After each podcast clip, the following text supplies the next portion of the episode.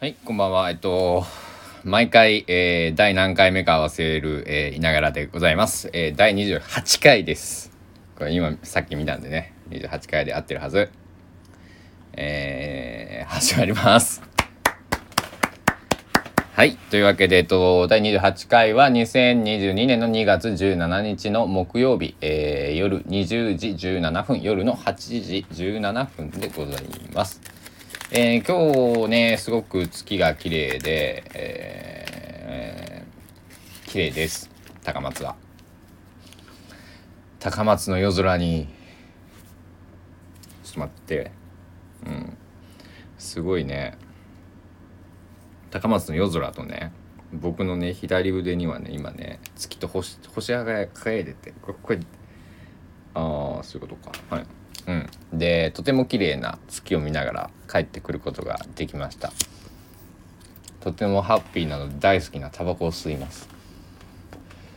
ほぼ満月でしょ。完全な満月じゃないと思うんですよね。今ちょっと月例見ますね。今日満月や。スノームーンやって。もう満月なんやね、今日は。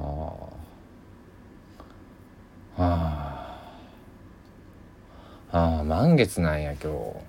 なんかね、満月って僕とっても好きで、明るいやん。なんだろう、すごい田舎に生まれ育ったので、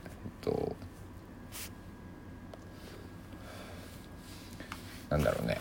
その街の明かりっていうのはそんなにあるにはあるんですけど、工場とかね、少しこう、港町なんで、その港街灯の明かりとかあるんですけど、その東京とかね、大阪とかそういう大都市とか、あと県庁所在地の街みたいに明るくないので、満月になるとこう分かるというかね、もう完全に明るいんですよ、外が。で、なぜそれを僕がなぜ明るいのかというと、僕はカーテンを閉めない生活を、していました。いつまでしたかな。でも香川来てから会社とか、友達とかね、遊びに来るようになって、カーテンがないよ、おかしいって言われて、とかって思って、一応カーテンをつけたら、カーテンを使い始めたら、カーテンってあった方が便利だなと思って、カーテン生活を、にしてます。ちょっと待ってくださいね。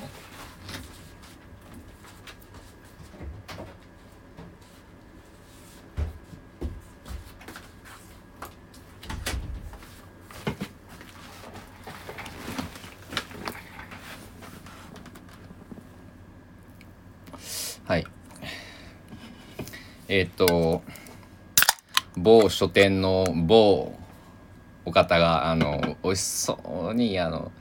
ガーキリン一番搾りかな、飲んでたんで、僕はオールフリー、サントリーのオールフリーで乾杯します。お疲れ様でした。僕は決めたよ。このラジオは BGM をかけませんというか、ジングルみたいなのを使いません。やるとしたら、だから僕がギターをつまびくぐらいです。だからそのちゃんとしないことをちゃんとします。はい。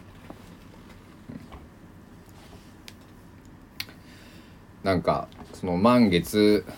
なんて調べたっけ。2月17日の満月はスノームーン、社会に目を向け自己肯定感を育む時らしいです。素晴らしいね。素晴らしいですね。自己主張ね。自己主張じゃない、自己肯定感か。自己肯定感なんて僕は一つもないんですけど。よいしょ。そうなんですよね。そんな自己肯定感ないのにさ、ないものを育めって言われても困るよね。育むだって、育てるってことはさ、生まれているから育てれるわけでしょ。もしくは種とかあるからってことと僕は理解をしたんだけれども、なんかじゃあ逆に僕に自己肯定感があると考えると、仮定をするとどうなるか、まあ育むよね、そりゃねなんか堂々巡りやね。今日は、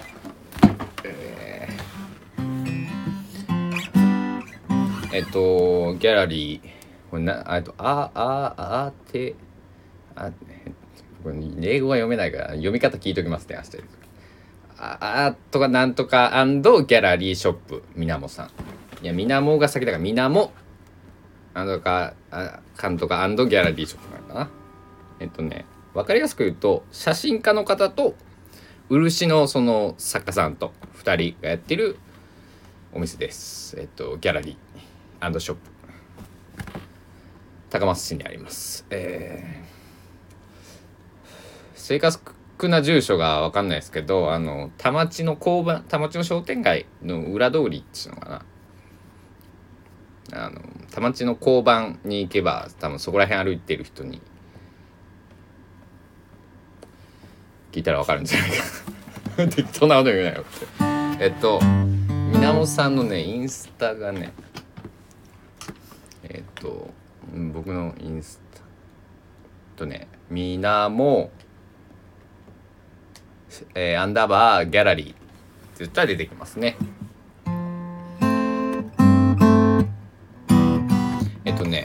正確な住所あるわ。亀井町、高松市亀井町 11-10 の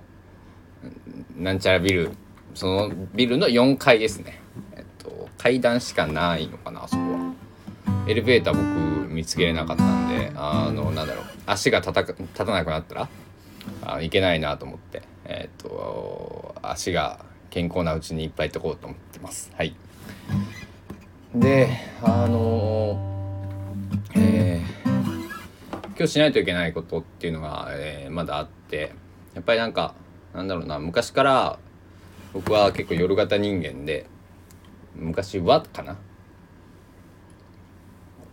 今は結構なんか9時とか8時とか、まあそれぐらいに起きる。だから日中活動なんかしたいというか、なんか日中に体が動くんで日中に動かしてるだけなんですけど、なんか思考が生まれる時、始まりっていうのはやっぱりなんか日が沈んでからで、あと物事の決定をする時は日が昇ってるうちにっていう僕の一つのなんだろうな、こだわりというか、なんかその決め事っちゅうかなんちゅうがあって、で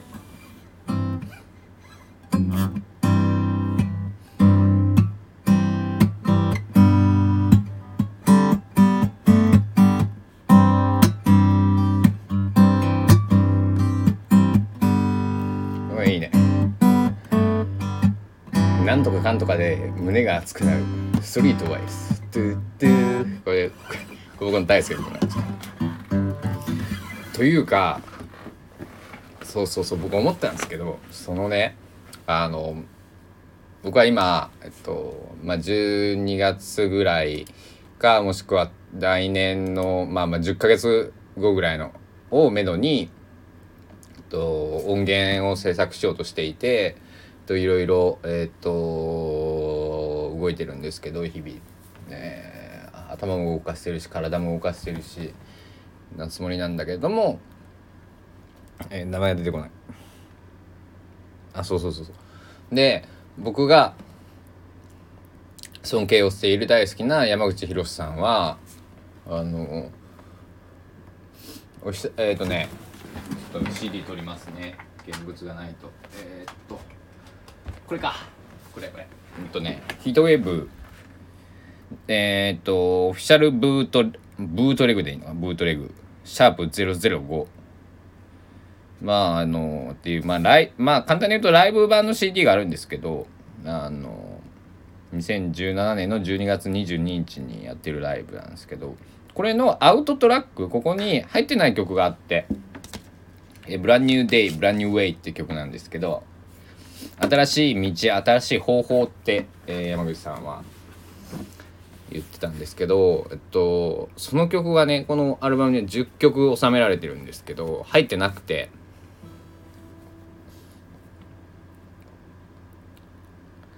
僕だったらね絶対 CD に入れると思うんですけど、山口さんはどうしたかというと自分のサウンドクラウドに上げてるんですよ。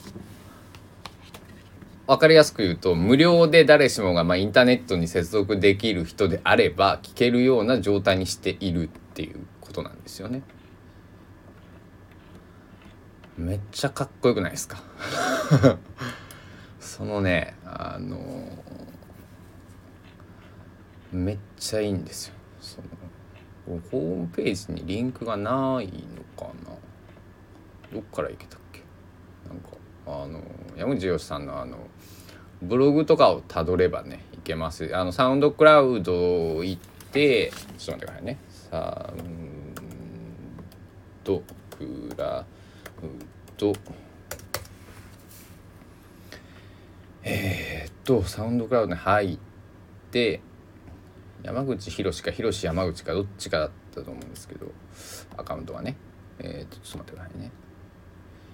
山口_ひろしで入れたら出てきます。のブランニューデイブランニューウェイは2個データが上がっていて、ギターの絵になのがこれソロバージョンだったと思うんですよ。で僕が今言ってるのは緑のヒートウェーブをシャルブートレグシャープ005って書いてる方のバージョンでシャブトレグアウトテイクかアウトテイクだから入りきらなかった収まらなかったやつってことで3年前にも上がってますね。でこれがすごいんでぜひ聞いてみてください。僕のねこれをね聞いてくださる方だったら多分山口博さん大好きになってくださる方がとても多いと信じていますので、別にねなんだろう、気になった方はねぜひ調べていただけたらなと思います。別にこれはお金をもらって宣伝してるわけではございませんのでPR タグとかセールスマーケティングっていうんですかではございません。で CD もきちんと僕はお金を払って買ってますんでご安心ください。はい、大丈夫ですよ。そこのところはちゃんと知ってますよ僕だって。それはね山口さんも多分そうだと思うけど、そういうとこはねきちんとしておかないとね、あとサウンドクラウドで聴ける山口さん今何曲 1,2,3,4,5,6,7,8 トラック上がってます。あと、そのサウンドクラウドで聴けるもので言うと七尾旅人さんね、七尾旅人さんもね七尾旅人さん結構なトラック数多分この間僕全部何を上げてるんかなと思って、見たら相当な数十曲、数えてはないんですけど数十曲上げてらっしゃるんで、その中で僕が大好きなのは戦前世代っていうものです。911ファンタジアっていうアルバムがあってその中に入ってるものなんですけど、それをぜひ聴いてみてほしいなと思います。で水面の話をしないといけない。意見はってなんか岡山弁みたいになりましたけど、その水面っていうのが何なのかそのお店のことじゃなくて水面っていうそのワードが僕今ものすごく、僕にとって重要なんですよね。僕だけにとって重要っていう言い方の方が正しいかもしれないです。で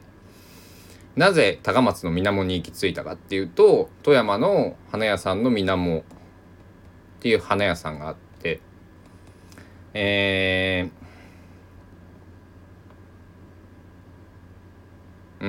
その方とひょんなことから知り合えたんですけど、で水面っていう言葉がずっと頭にあって、水面って僕の理解では何でも水面だと思うんです。な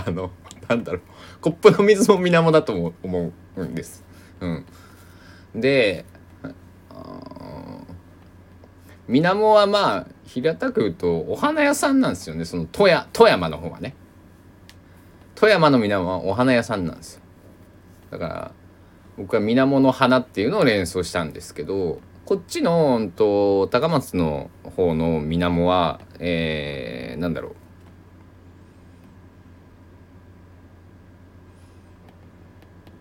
どういう意味なんだろうね。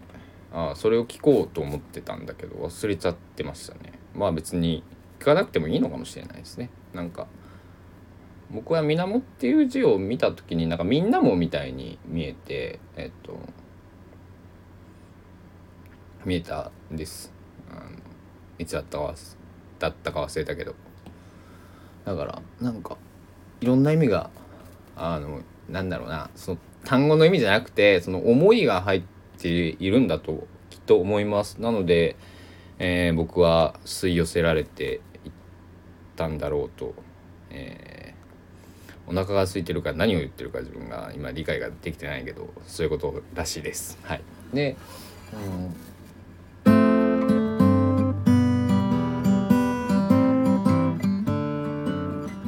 今日ね C コードのねなんか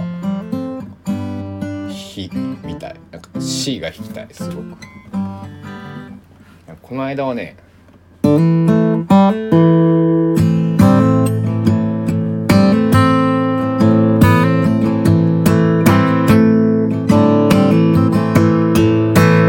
みたいなのをなんか一生懸命弾いてた時とか、1週間ぐらい前はなんかね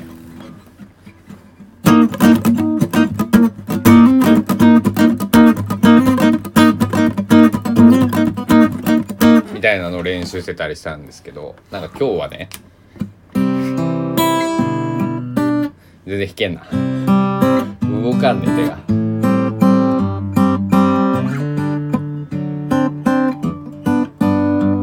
が。みたいな、なんかなんか弾きたいなと思っているような気分です。はいいいんですよ。いながらのいながらビートはこんな感じなんで、だからいながらやってますからね。いながら土佐弁で検索してみてください。メールのお便りこちらとかって言ってみたいけど、スタンド FM にはレターっていう機能があるらしいと。でレターとは何ぞやというのを僕は全く知らないんですよ。まあレターだからお便りだと思うんですけど、だからそういうのが送れるみたいな、そのなんだろう、ラジオネーム的なものが必要なのか、アカウントとか必要なのか、匿名で送れるのか、なんか全然それさえも知らないんですけど、別に本名名乗りたければ名乗っていいし、名前名乗りたくなかったらなんだろう、適当に目の前にあるようなもの、マウスとかね、パソコンとかギターとかっていう名前でも何でもいいと思うんで、ハンカチとかね、 T シャツとか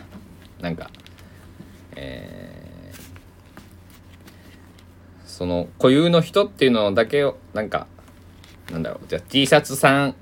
だなっていうのが分かればね、毎回もしそういうお便りとかを出してくれる方がもしできたら、今のところちょっといないので、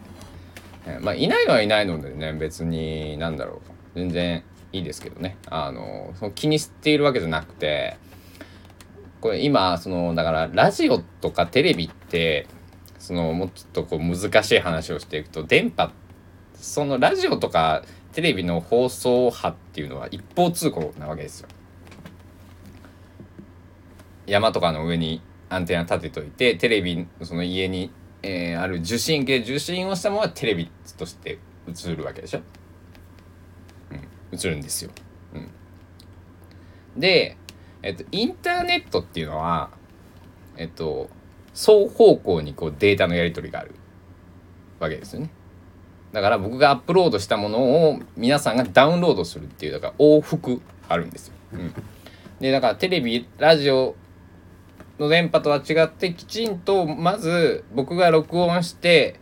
スタンド FM にアップロードしました、今皆さんが聞いてくださってる時点でもうつながってはいるんだけれども、なんだろう、だからそれでも別にいいんですけど、うん、なんだろう、レターとか来たらそれはそれで面白いだろうなと、いうふうに思っているところです。はい、今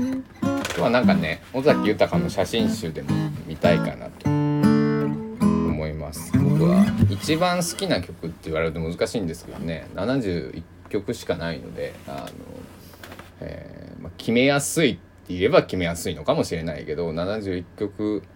ね、全部に思い入れがあるので、その時々によって、でもあれ結構好きなの、なんか尾崎っぽくない曲が結構好きで、だから世間の印象的には卒業とか15の夜とか、なんかそんなイメージがあると思うんですけど、僕は街角の風の中とか、なくした2分の1とか、傷つけた人々へとか、そこら辺の曲とか、坂の下に見えたあの街にとか、そこら辺のね曲がすごく好きで、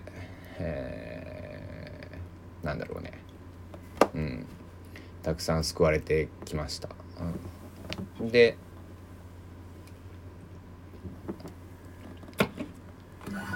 ダメや、今日何分でも喋れるよこれ、2時間コースありえる、そういうわけにいかないんですけどね、ちょっと9時に約束をしてるんで、ちょっと電話を一本しなくちゃいけないので、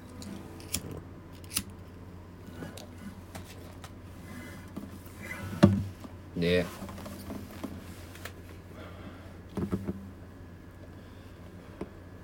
これこの間も言ったと思うんですけど、僕は音楽を作る上でというか、まあ何か何でもいいんですけど、料理でもいいんですけど、僕は今やってることは料理、家事全、一人のね自分の家事、その生活をするっていう意味の家事と、歌を作るっていうことをしてるんですけど、やりたくない時ってあるじゃないですか。その時はね全く逆のことを考えます。だから例えば逆考えるとかやります。だから歌ができないんだったら家事をやる、例えば家事ができないんだったらギターを弾くとか、なんか洗濯が嫌だったら洗い物してみる、洗い物が嫌だったらじゃあトイレを掃除してみるとか、なんか家事の中でもあったらダメやね、なんだろうね、洗濯物したくねえなー YouTube 見よみたいなね、だから YouTube 見たくねえな、じゃあ洗濯物しようかみたいな、なんだろう、逆さなんか真逆、これ全然真逆だなっていうことをしてみたら、なんか結構面白くて楽しめてます。はい、だから正常性バイアスとかっていうのかな、だからバイアスがかかってらないようにくるんとこうくるんと180度パンと、180度じゃなくてもいいんですよ、それが10度でも5度でも3度でも1度でも、少しだけこう見る角度を変えてみると思います。で写真とか絵を最近見てるのは一つだけ理由があって、僕は4年前に網膜剥離になりました。右目がね、幸いに視力も出るし、全く生活のその車の免許とかも全然大丈夫って言われて、一回更新に行ってご説明聞いたんですけど、全然大丈夫ですよと、お医者さんからも、啓発委員会からもお墨付きをいただいているんですけど、けど車を運転しないんですけど、したくないから、それぐらいには別に健康な目なんですけど、それでも網膜剥離を若い時にやってるから、将来的にだから右目は網膜剥離に2発手術してます。で左目は緑内障になりそうな 目らしいんですよ。そういう癖の目をしてるらしくて、2年に1回は検査をした方がいいと言われています。なので早い話が目が見えなくなる可能性が、少し高いわけですよ、健常者の中では。だから目が見えなくなったと仮定したら、じゃあギターってね、別に目が見えなくてもその弾いてる人いるし、僕だってある程度は多分今目をつぶっても弾けるんですよね。だからもっと練習すれば上手くなると思うんですけど、絵とか写真ってもう見えなかったらもう物理的に楽しめないわけじゃないですか。うん。だからまあもちろん耳も大事にねしないと、もちろんギター弾いている音は聞こえなくなるので、体は一つしかないので、大事に、してます。なので、だから結構写真とかその絵とかそっちの方最近、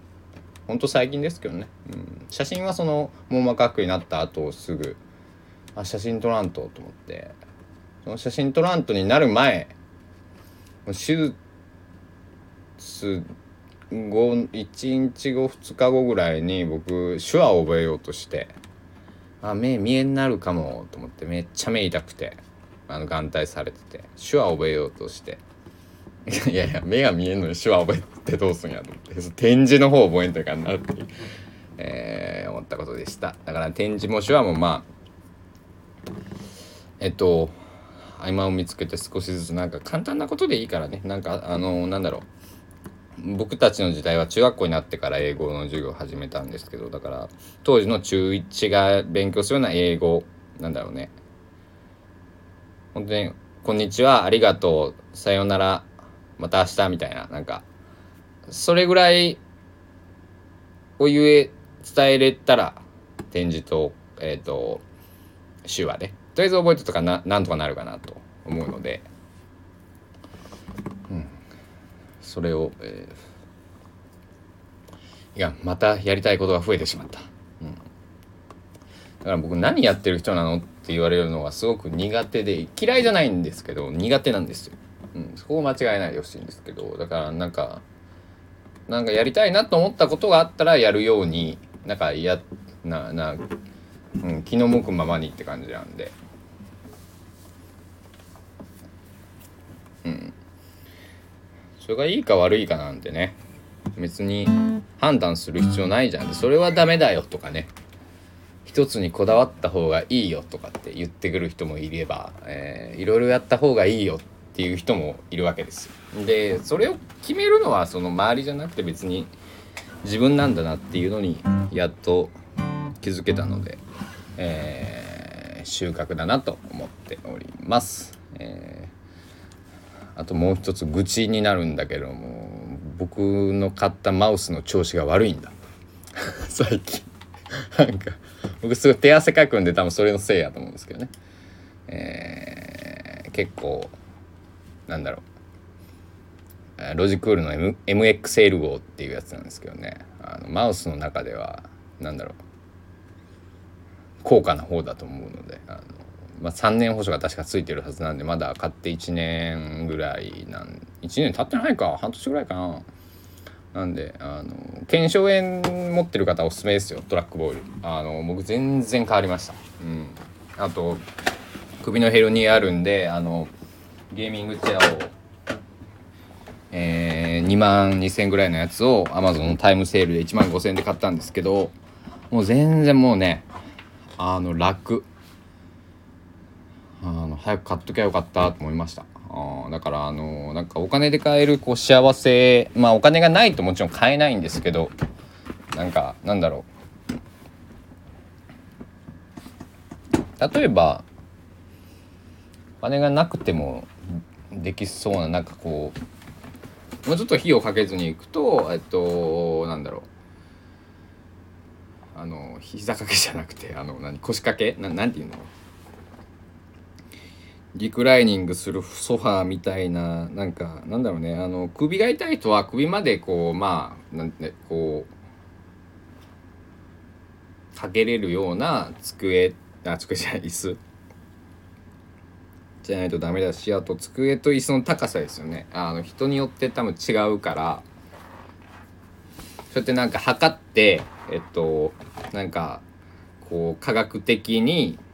一番多分人間工学的にはこれがいいですよって言ってくれるようなお店もあるので、そういうところをそれぞれおのおのその、見つけるか、なければ自分でもうなんか机はだいたいこう高さスタンディングデスクあるんですけど、もうありますけど、椅子って簡単に高さ変えられるものがほとんどじゃないですか。なんだろう、ホームセンターとか安いのなんか2000円ぐらいの買っても高さ変えれるんで、なんかその日によっても調子って変わってくるんで、僕はいろいろ使い分けています。はい、だから高さとかそのリクライニングの深さとか、あと首のなんていうの、この当たるとこにこうだクッションみたいなのあるんですけど、このクッションも僕が買ったやつはなんか後ろにジッパーみたいなのついてて、その綿の量を増やしたり減らしたりできるので、なんか最初の時はね、なんか満パンすごい量入ってて、それ合わなかったんで半分3分の1ぐらいにしたんですよ。だから7割は袋に入れて保管をしておいて、まあ綿なんでへたってきたらそれと交換しようと思ってるんですけど、まあそんな感じでいろいろね、ないものは自分で作れば、作れるものというか工夫を一つすれば、料理と一緒にね、隠し味じゃないんですけど、なんか見つければ、自分の生活がより豊かになって、あわよくば自分と関わる、人も笑顔にできるんじゃないかなと、言いながらは信じております。はい、なんかいい落とし前がついたので今日はここら辺にしたいと思います。ひながらビート第28回だったっけ、もう何回でもいいよ、何百回も多分ね、僕はこれなんかライフワークになんかなれそうな気がしています。なんか歌って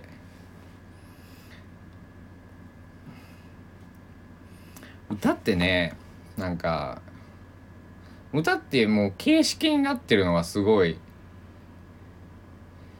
なんかもう今僕は堅苦しいなというところもあって、だからラジオってだからだから歌だったら、まあ人の歌を歌うんだったら多分きちんとそのなんだろうな、その人の書いた歌詞とかメロディーで歌わなくちゃいけないと、まあ、そんなルールは誰が決めたわけでもないけど僕はそう思ってるんですけど、まあ自分の歌だったらね、どんな風に歌おうが自分の勝手なんで、なんかそんな曲を作ってます今、もう1曲はできたんですけどね、1曲2曲はできて、だからそんな歌なんかだから歌詞が日によって変わるとか、そのなんだろう、テンポとかなんかそのなんだ曲調も変わるみたいなね、なんかそういうなんか即興音楽ではないんですよけど、だからセッションみたいな形ではない、なんかこう、そんな感じ。まあそのうちライブができるようになったら、高松のどこかもうどこか決まってるんですけど、日にちも実は抑えてあるんですけど、それよりもう一個先にしなくちゃいけないことがあるので、まあ次のね冬になると思います。だから、春が来て夏が来て秋が来て、もう一回次の冬には僕は高松の町でおおらかに高らかに自分の歌を歌っている、